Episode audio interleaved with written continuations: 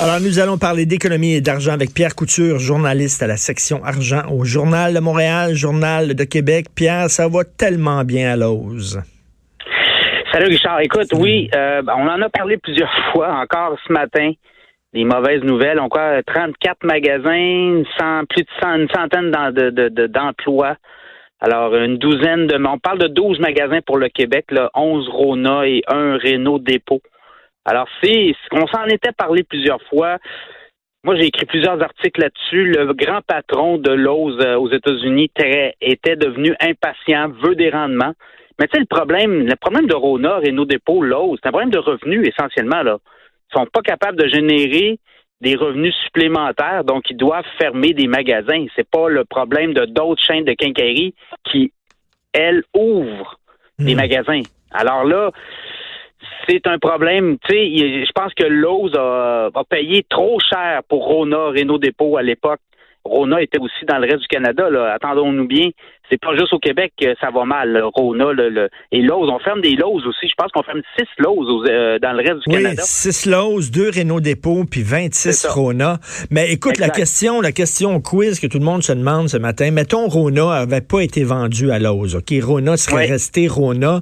Est-ce que ces magasins-là auraient quand même été fermés parce que ça a l'air qu'ils sont sous-performants? Oui, ils sont sous-performants pour l'actionnaire américain qui, lui, veut du rendement. OK.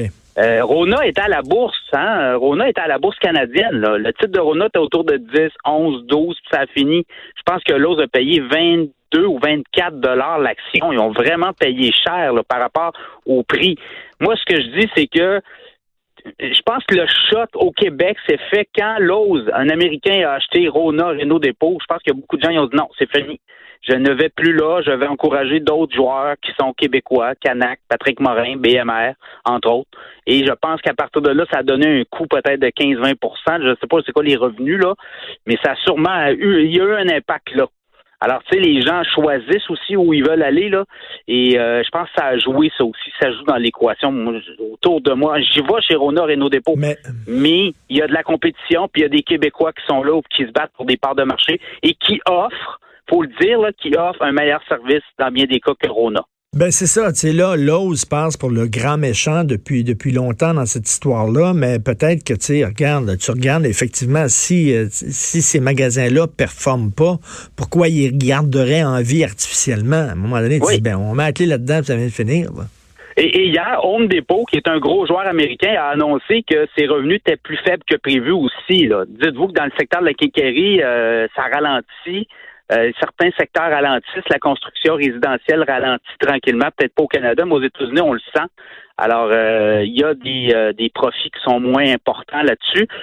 quand tu compares Lowe's et Home Depot, là, parce que Lowe's est un gros joueur aux États-Unis, ben, tu vois, le, la, profitabilité des rendements, tu vois, c'est 9% pour Lowe's, c'est 13% pour euh, Home Depot. Fait Home Depot est plus rentable que Lowe's actuellement.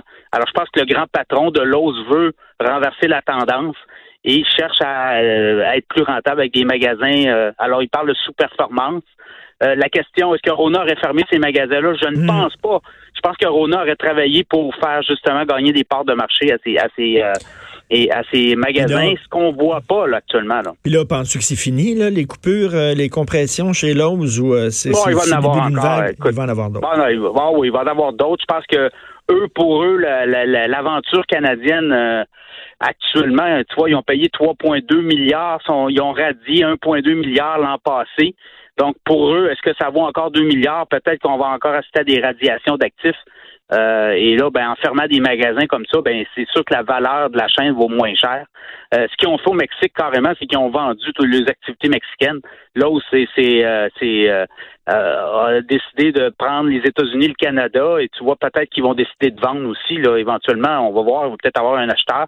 Peut-être que euh, Canac, BMR, euh, Patrick Morin, c'est des acheteurs potentiels aussi de ces magasins-là. Là. Alors, euh, surprenez-vous pas de voir apparaître un nouveau nom sur un des magasins qu'on annonce la fermeture éventuellement. OK, donc ça ne veut pas dire que ces gens-là vont nécessairement perdre leur emploi et vont ah, peut-être changer d'employeur.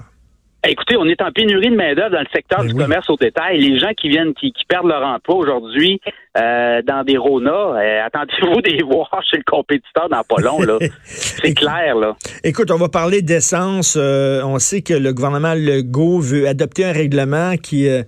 en fait, ce qu'il veut, c'est tripler le contenu d'éthanol dans les carburants, mais ça, ça veut dire que nous autres, on va payer plus cher notre essence. Oui, ben hier, j'ai rencontré Carole Montreuil, qui est le, porte-parole de l'Association euh, canadienne des carburants. Hein. Avant, c'était les pétrolières. Là, on est rendu une association de carburants.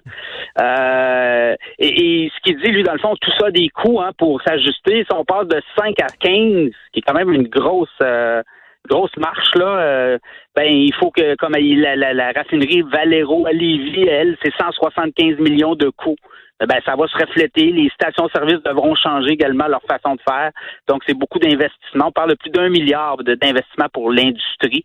Donc, on va, on va refiler ça euh, aux consommateurs. On parle de 6 sous le litre potentiel de, de, de, hausse. Alors, euh, hein? ben, on est donc content. Il me semble que c'est, on payait pas suffisamment cher notre essence, tiens. Mais, mais, mais tu sais, quand tu regardes le prix de l'essence au Québec, euh, la, le, litre, là, euh, la, la, quand tu dis la, molécule là, sur un litre à 1 dollar, mettons, on t'a une, une et 15, une et 20, mettons une et 10, une et 15, ben t'as quoi? T'as as 45 cents de taxes, puis de, de, de t'as la taxe verte aussi, hein, c'est 4-5 sous, là, t'as cette espèce d'éthanol-là.